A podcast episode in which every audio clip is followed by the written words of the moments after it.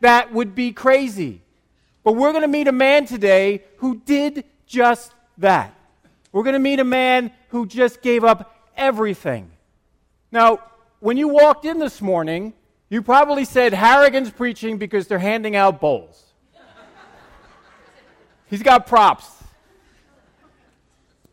You have a bowl, I hope.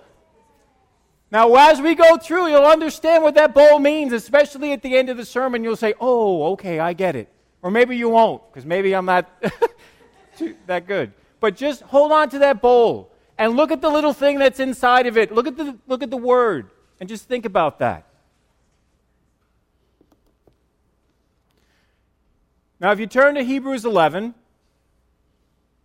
and I don't know the page, I'm sorry, but it's Hebrews 11.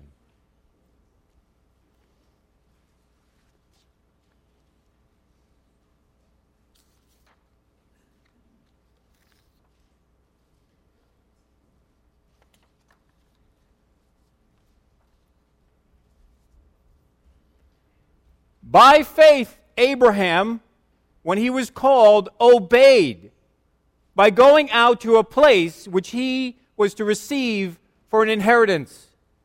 And he went out, not knowing where he was going. By faith, he lived as an alien in the land of promise, as in a foreign land, dwelling in tents with Isaac and Jacob, fellow heirs of the same promise for he was looking for the city which has foundations, whose architect and builder is God. By faith, even Sarah herself received the ability to conceive, even beyond the proper time of life, since she considered him faithful who had promised. Therefore, there was born even of one man, as him as good as dead, at that as many descendants as the stars of heaven in number, and innumerable as the sand which is by the seashore.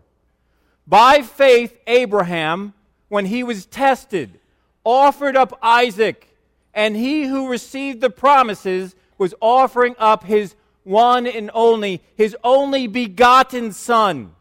It was he to whom it was said, In Isaac your descendants shall be called.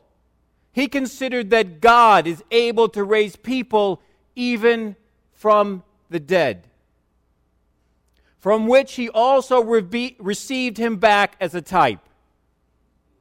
And without faith, and without faith, it is impossible to please him. For he who comes to God must believe that he is, and that he is the rewarder of those who seek him. Heavenly Father, oh Heavenly Father, thank you that you love us so much.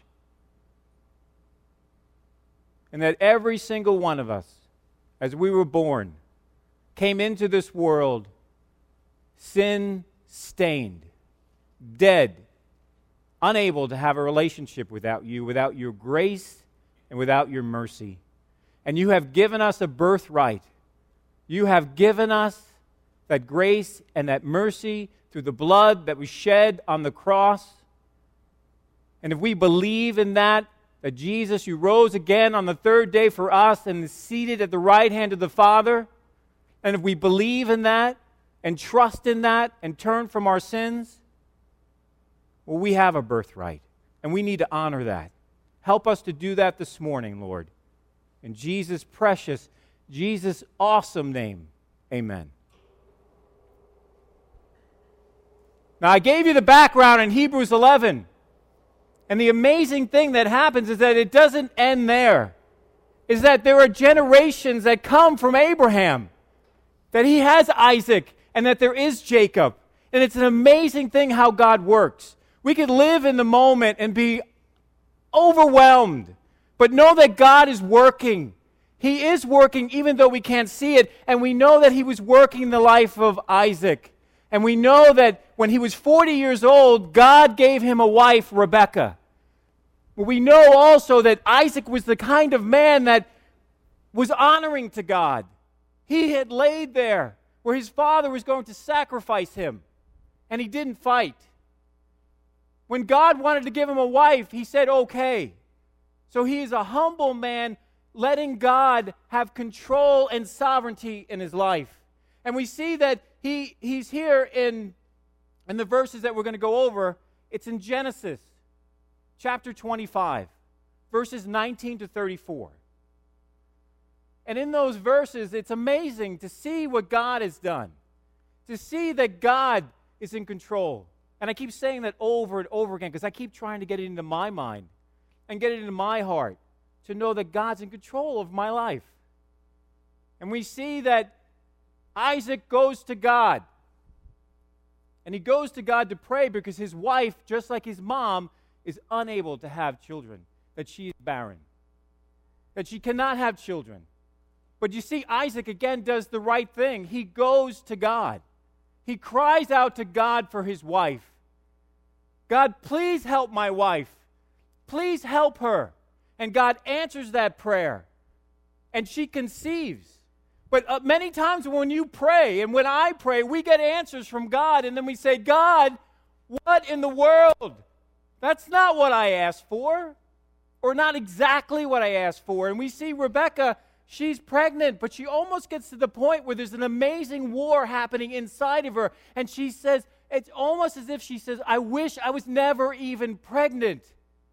After all of that, and God had answered. And we see that she goes to, to God just like Isaac had went. And I like that part of the story. You know why I like that? Because Isaac's the man of the family. He goes to God, and his wife follows him in his example. And I could tell you, I haven't always been that great at that. I haven't always been that great at lifting up. And every single one of us could probably say the same thing. But we need to go to God and we need to ask Him for, for His help. So we see that she has conceived. And we see that she's in trouble. When she goes to God, the amazing thing is God gives her an answer.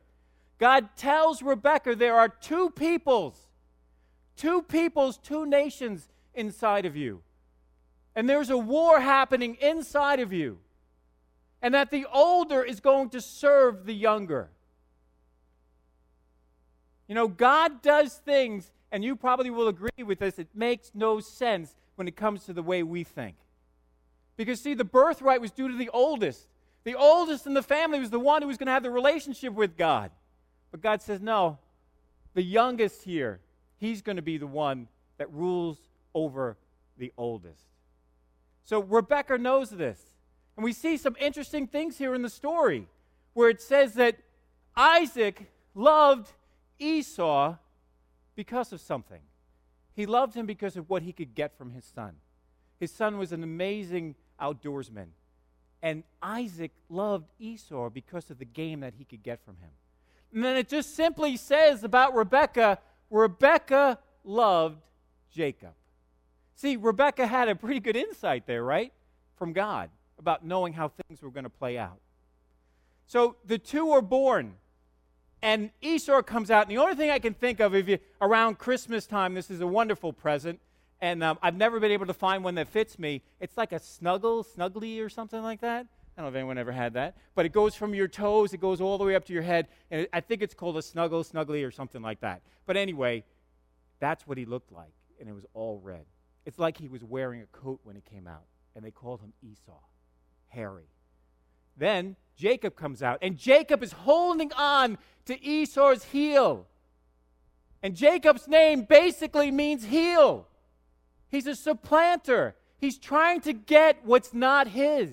Here's Esau coming out, and as he's coming out, if you could just picture it in your mind of Jacob holding on to his heel. No, no, no, it's mine. I want it, it's mine. But it wasn't his. I mean, he, he wouldn't have known that. God has that plan. But he wanted to get something that wasn't his by doing something and getting it in the wrong way.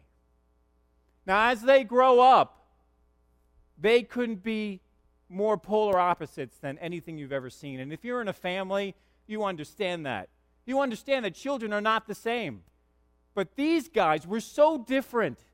I mean, here's Esau, an amazing, strapping man out in the woods, killing and bringing back the food to the family. He's the kind of guy you look at and say, wow, that's a man. And then you have Jacob. Jacob loved to stay at home and be in the tents with his mom and cook. That was me. My brothers were out in the car and they were taking the, the starters out of the car, and I was like, I don't want to get my hands dirty. I was like, inside baking cookies. But you can see how different they are, right? They are so different. And the birthright was Esau's. He was to be the one that would say, God, I'm your man, help me, and I will pray for my family. But we see here in this account that God shows us, and He doesn't leave anything out. One day Esau comes in, and there's his brother cooking stew. And there's Esau. I am weary. I am dying. And he comes in and he sees his brother and he's like, Please, can I have some stew? And right away, man, Jacob knew him. Well, then sell me your birthright. Give it to me. And you know, Esau, this is the moment. And we may all have moments like this. This is the moment. Esau, don't do it. But he does. He turns around and he says, What good is my birthright? I'm about to die. Now, Esau's not dying. He's not even close to dead. He's, he's a strapping example of medical whatever. He's not going anywhere. But he thinks he's dying. Have you been there? I've been there. I've sat in my car and cried. I'm dying. I want to die. I don't want to do this anymore. And here's Esau. But if he just would have called out to God, but he said, I am dying. And Jacob's like, Yes, you're dying. Yes. Go ahead. I want your birthright. So he says, Sell me your birthright. And he does. And he gives him the soup and the stew, and it's like he just eats it. And the Bible says he just, Esau just leaves and he despises his birthright. And what that says is that Esau hates God. He hated God. He didn't want anything to do with him. But as much as we could say about Jacob, man, that guy was bad. He lied, he stole, he cheated. And I'm not saying that's right, but there's a difference there. Jacob loved God. You know, Jacob had the amazing ability of sitting in the tent and being at home where all the amazing men at that time who were spiritual giants would come in and out of his family's tents and he could sit with them and he could learn about God. He desired God, he wanted God, but not Esau. Esau did not want to have anything to do with God. And I don't know if you've ever been there, if you've ever been at that point. God, are you there? the point of those bowls when we get to the end is that there's so many things that can come in the way of our relationship with God that we don't honor our birthright like Esau. That those things, you only have one example. It could be career, it could be anger, it could be hatred, but it's all sin.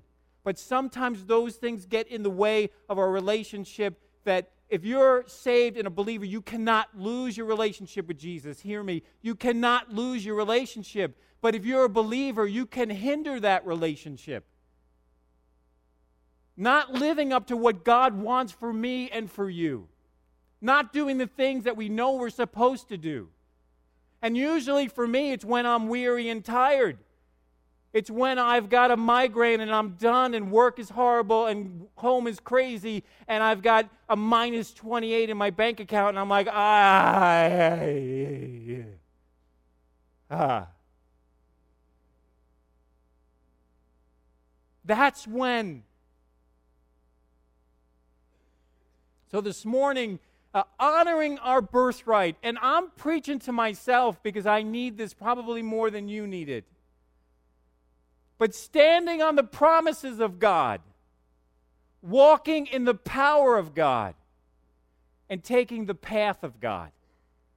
Those are three things as I prayed over the passage that just came out. But please, please read it for yourself. Meditate on it and ask God to show you what it's saying. But as I looked at it, it's said, standing on the promises of God. Please turn to Matthew chapter 1.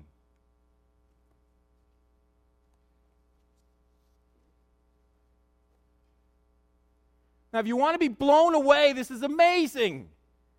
Amazing. The genealogy of Jesus Christ.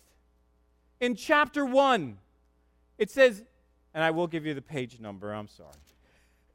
1141. It's amazing. The book of the genealogy of Jesus Christ, the son of David, the son of Abraham. To Abraham was born Isaac, and to Isaac, Jacob, and to Jacob, Judah. And again, just look down that list. You have Ruth, you have David. Look at the list of all these people. And you know, every single person that God used is a sinner and undeserving of God's grace and His mercy. And God only uses sinners. What's up with that? He only uses us, and we need Him, and He needs us. But in honoring our birthright, we need to understand the line that we come from. It starts with Abraham, and then it ends, it says, and to Jacob was born Joseph, and to the husband of Mary, by whom was born Jesus. God keeps his promises. He promised that, and it has came, it, it came to pass. And now we as believers are waiting for Jesus to come back, and that will happen. Who knows when that is, but it will. But look at that list and look at the people there. David's a murderer. There are liars in here. There are cheats in here. There are people that don't deserve the grace of God.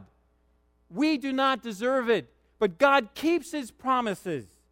You know, Isaac was laying flat on that bed when his father went to sacrifice him on Mount Moriah. And that's the same mountain where Jesus was crucified. That's all pointing to Jesus Christ. Our whole lives need to point to Jesus Christ. God is faithful. You know, there's a hymn standing on the promises of God. Standing on the promises of Christ my King, through eternal ages let his praises ring. Glory in the highest. I will shout and sing, standing on the promises of God. Now listen, listen to this. Standing on the promises I now can see, perfect, present cleansing in the blood for me. Standing in the liberty where Christ makes free, standing on the promises of God. You know, we saying we believe. And we believe that Jesus Christ died on that cross, that he, he was buried and rose again on the third day, and that he shed his blood for us. That's what we believe. It's not some myth. It really happened. And he's really alive. And he really lives inside of us. And you're probably saying, Mark, I know that. Why are you telling me that? I already know it. Because everybody must be born again. And if you know it, we need to live our lives telling that to everybody. And I don't mean, you know, chasing people down and dragging them to the ground and saying, you need Jesus now or you're going to die. That's not what I mean. I think you know what I mean. I think getting on your knees and saying to God, Show me how I could share the gospel of Jesus Christ with the people who are in my family, with my wife, with my children, with the people at work. Help me to be a light to the world. Help me. And God will do it and you'll stand on the promises of God. You know, think of all the promises right now that you've learned from when you were a little kid. Think of all of them. I will never leave you nor forsake you. All those who call upon the name of the Lord will be saved. That's a promise. You could call out to him and he will save you. And the ones in here who know God know that. You know that you're saved. You have assurance. You know where you're going. You know you're going to heaven. And you know that whatever happens here, whatever it is the loss of loved ones, loss of a job, financial ruin you are saved and going to heaven, and you will be with your Savior forever. And so will I. That means more than anything. And we want to take as many people as we can with us. You don't save people, God does. We don't do it, He does. But He only uses you and I to do it. That's His rule, not mine. The Lord your God will be with you wherever you go. He will keep you in perfect peace if your mind is stayed on Him. There is no condemnation for those who are in Christ Jesus. Nothing can separate us. And David said this before nothing can separate us from the love of Christ. Nothing can separate you from the love of Christ. That is an amazing promise. Nothing means nothing. Nothing can separate you from the love of God. Know He loves you and know that nothing can separate you from God. You know, I already mentioned that I could sit in my car and I can cry and I could be weary, but God always brings me back. And there's an amazing story of Martin Luther and his wife had an amazing way of waking him up. It was at breakfast. See, Martin Luther had been depressed, so depressed for three days, in the darkest, deepest depression you would ever know. And his wife knew this. So she came to breakfast one morning wearing funeral clothes, all in black. Came down and sat at the table. Martin Luther looked at her and said, uh, Who died? God died. What do you mean God died? He got angry. God doesn't die. Well, you sure could have fooled me the way that you're living, Martin. You are living as if God is dead. Now, if you know who I'm talking about, Martin Luther, if that can happen to him, it can happen to anybody. We need to celebrate the promises of God. And thank goodness for our spouses who wake us up when we need to be woken up. You know, I love to find out stories of other people. I love to hear about other people and what God does in their lives. And how somebody was living so opposite of what God would want in the worst situations. And there's a, uh, a group called Flyleaf. And I think it's a heavy metal band that's probably Christian. It's called Flyleaf, and her name is Lacey Sturm. Well, I learned about her, and she gave her testimony. And Lacey gave her testimony saying that she didn't want have anything to do with God, and that her family member had beaten to death her cousin. And she'd never gotten over it, and she wanted to kill herself. She wanted to ki- commit suicide. She was 16, strained from her parents, so she snuck into her grandmother's house thinking no one would be there and as grandmas would do, grandmas are always there. Grandmas always know. And grandma was there. And her grandmother was there and said, Something's wrong with you. You need to go to church. I'm not going to church. I don't even like Christians. I hate Christians. I'm not going, she said. So her grandmother, thank goodness, it might sound bad, but started to scream at her, started to yell at her. So Lacey said, If you would just shut up, I'll go. But she said it's my last day to herself on earth. I don't want my last day to be you yelling at me, so I'll go with you. So she gets to church, and an amazing thing happens.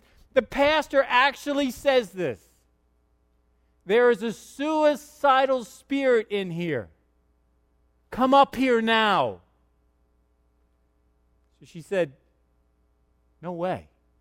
My pride and my arrogance, I'm not going up there. I'm not going anywhere near there. So she didn't go.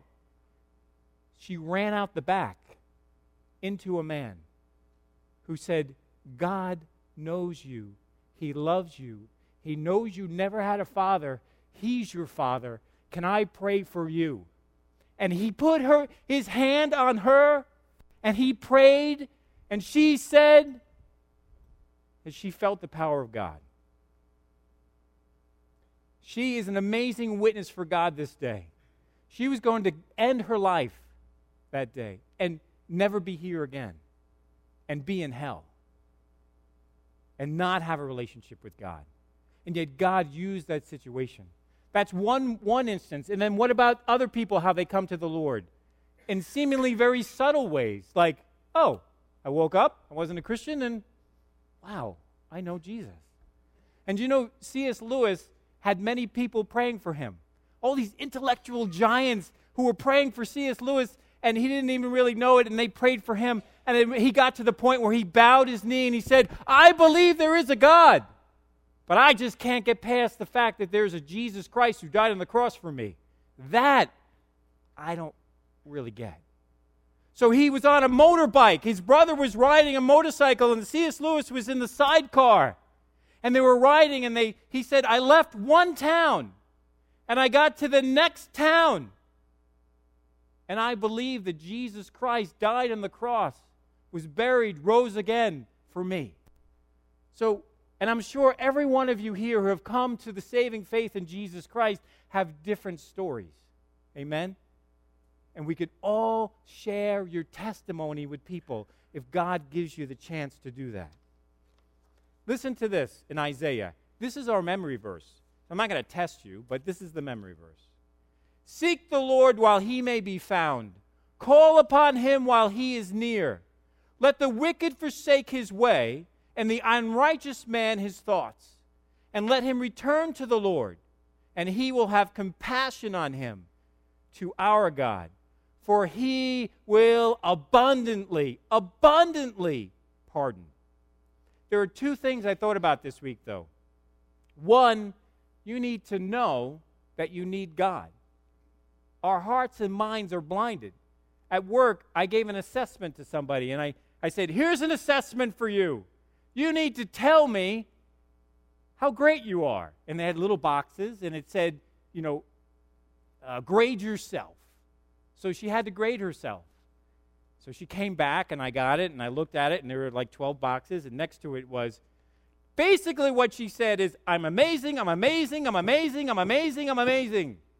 And I'm amazing. So I looked at it and I said, okay, you know, and I wrote a little note. Excellent. But can you please provide me in each box a way that you can improve yourself? I gave it back to her. She gave it back to me. Matter of fact, she gave it back to me in my office, going, I don't understand. I said, Well, you know, I look at the boxes and I need improvement. I've been doing this for 25 years, and every box I can improve. I can't improve.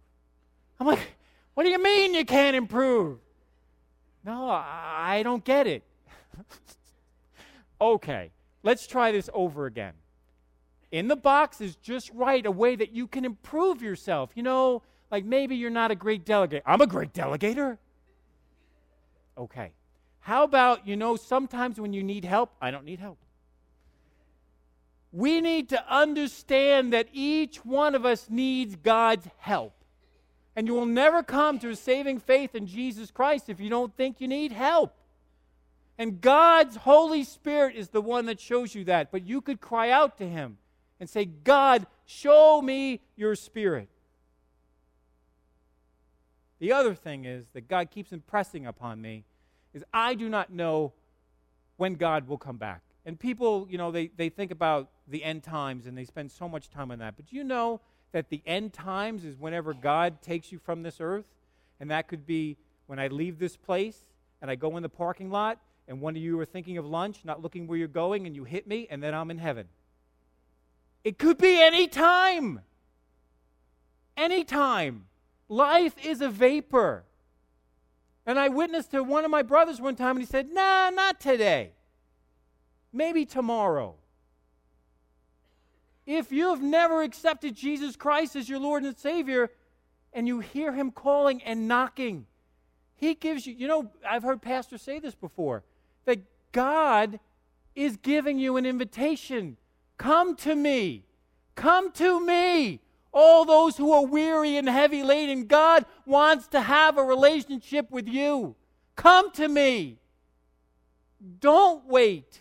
That is only pride and arrogance. And for me, that pride and arrogance was eight years long of the worst eight years that I've ever had and never want to go back. And praise God, I don't ever have to go back. The second point is walking in the power of God. My daughter Emma has her favorite verse. It's Romans 1:16. For I am not ashamed of the gospel, for it is the power of God for salvation to everyone who believes, to the Jew first and also to the Greek. It is the power of God. God has so much power, we have no idea.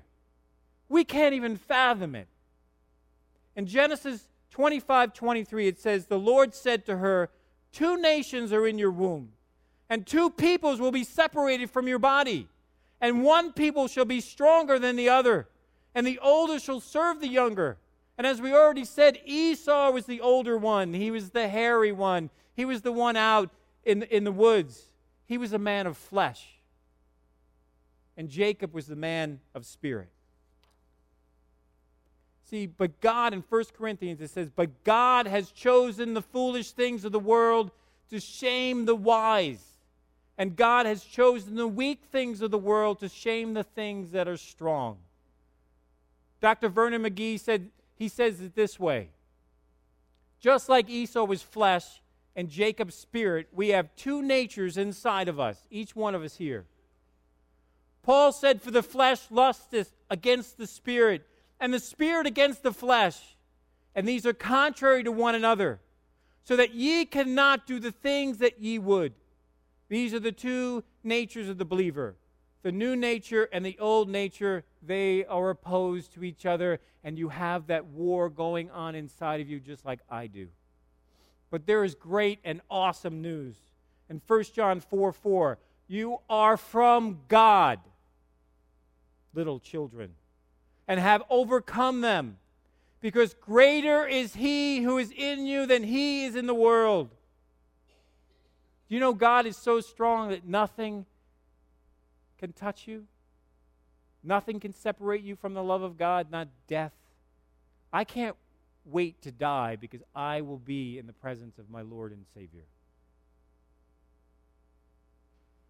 You know, it's been said that the ones that have the most impact on this world are the ones that are stayed on heaven.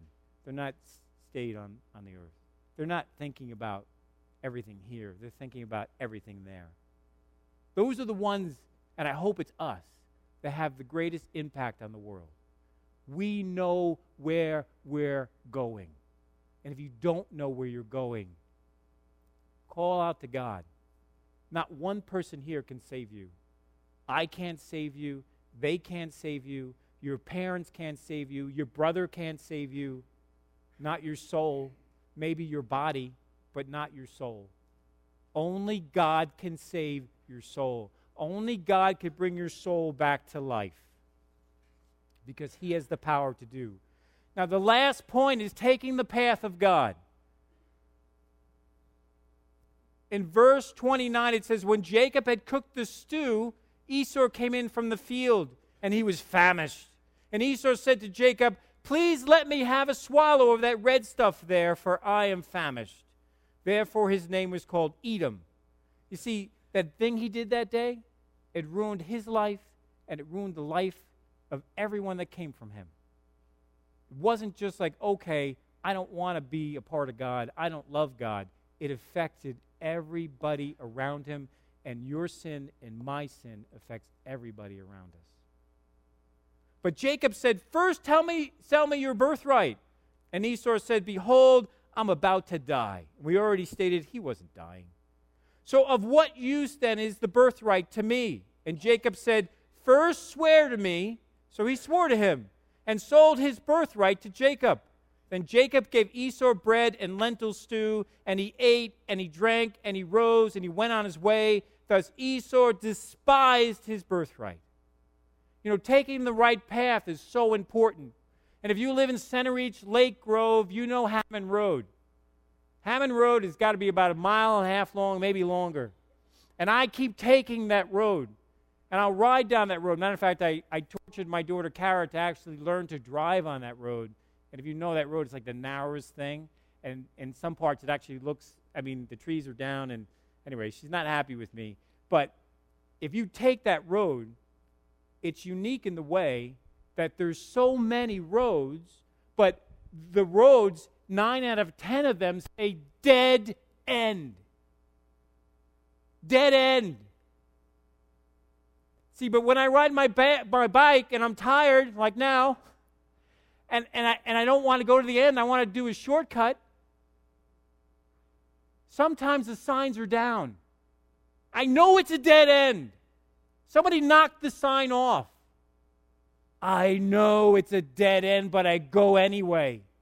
And I get to the end and I go, why did I take this? You see, so many people do that. They take the dead end, and they might even know it's a dead end.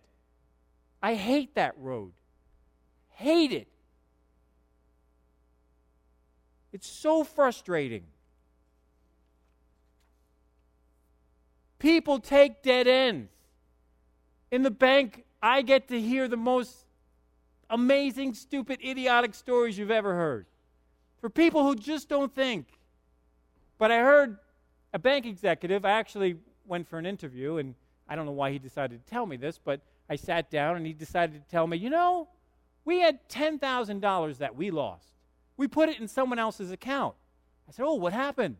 He said, you know, when we approached the person, when we finally found it, we said, you know, you have $10,000 in your account that's ours. And he's like, well, I don't have, I don't have it anymore. Well, the police said to him, well, well, tell us what happened to the money. Well, I prayed to God. You see, I have horrible financial issues. I'm in desperate need. So I prayed to God, and one day I woke up and there was $10,000 in my account. Thank you, God. Well, what did you do with the money? Um, I bought a large screen TV, like, like half the size of this.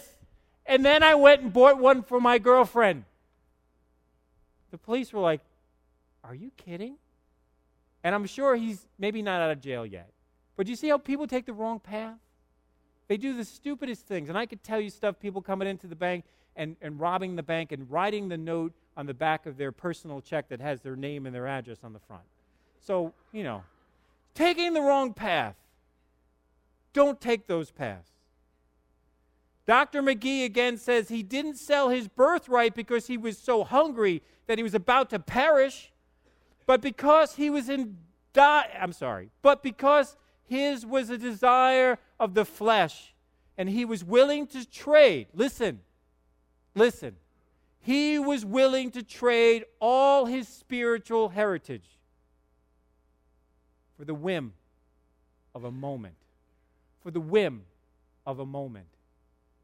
You know, a month doesn't go by when I don't hear of some spiritual leader where they they either cheated on, the, on their wife or they did this or they did that. The whim of the moment, the desire of the moment. And it doesn't have to be a spiritual leader, it could be any one of us. Taking the wrong path. It was the whim of the moment that ruined Esau's whole life. He was the man who had the birthright. If you believe in Jesus Christ, you have the birthright. You have the ability to go to God, get on your knees, and cry out to Him. And He will communicate with you. And you could read His holy word, living, sharper than any two edged sword. We have been honored by God to be able to communicate with Him. And sometimes I fall miserably short with that. But he had a covenant with God. In effect, this is what Esau said I would rather have a bowl of soup than have a relationship with God. It could be pleasure, money, drugs, whatever it is. Now, listen to Hebrews 12. We're almost done. Pursue peace with all men and the sanctification without which no one will see the Lord. See to it that no one comes short of the grace of God, that no root of bitterness springing up causes trouble, and by it many be defiled, that there be no immoral or godless person like Esau, who sold his birthright for a single meal. For you know that even afterwards, when he desired to inherit the blessing, he was rejected, for he found no peace for repentance, though he sought it with tears. See, instead of holding out for a permanent, priceless inheritance, Esau placed a higher value on temporary physical satisfaction. In so doing, Esau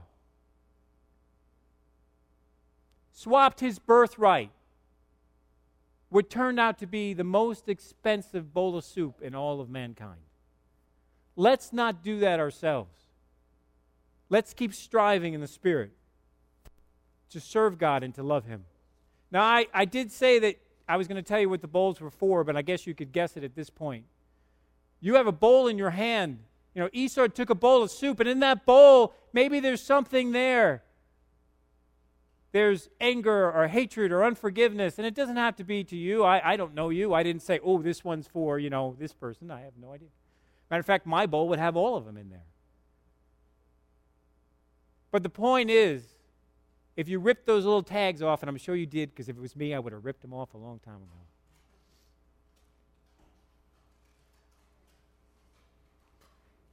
And it says, this is very unusual. You, somebody yell out, what does it say? Amen. It either says Jesus loves me or Jesus loves you. And what you should do with that bowl, you could either leave it here and I'll pick it up later, or you could bring it home with you, but use it as a reminder that God loves you and nothing can separate his love from you. But if you're a believer and know Jesus Christ, please ask God how you could share that with somebody else. And if you don't know Jesus Christ as your Lord and Savior, I would say cry out to him and ask him to show himself to you, and he will. See, all those who call upon the name of the Lord will be saved. You know, I raised my hand about 26 years ago in this church after giving an invi- someone gave an invitation, but it really was alone in my bedroom by myself crying out to God.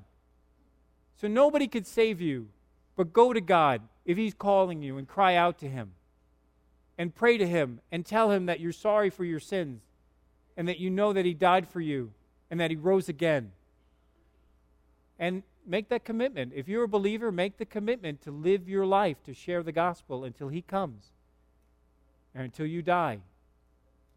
That people in your life will know Jesus Christ as Lord and Savior. Let's pray.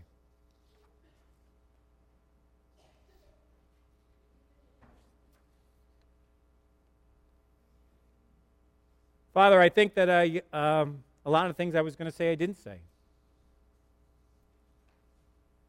But the one thing I need to say is thank you.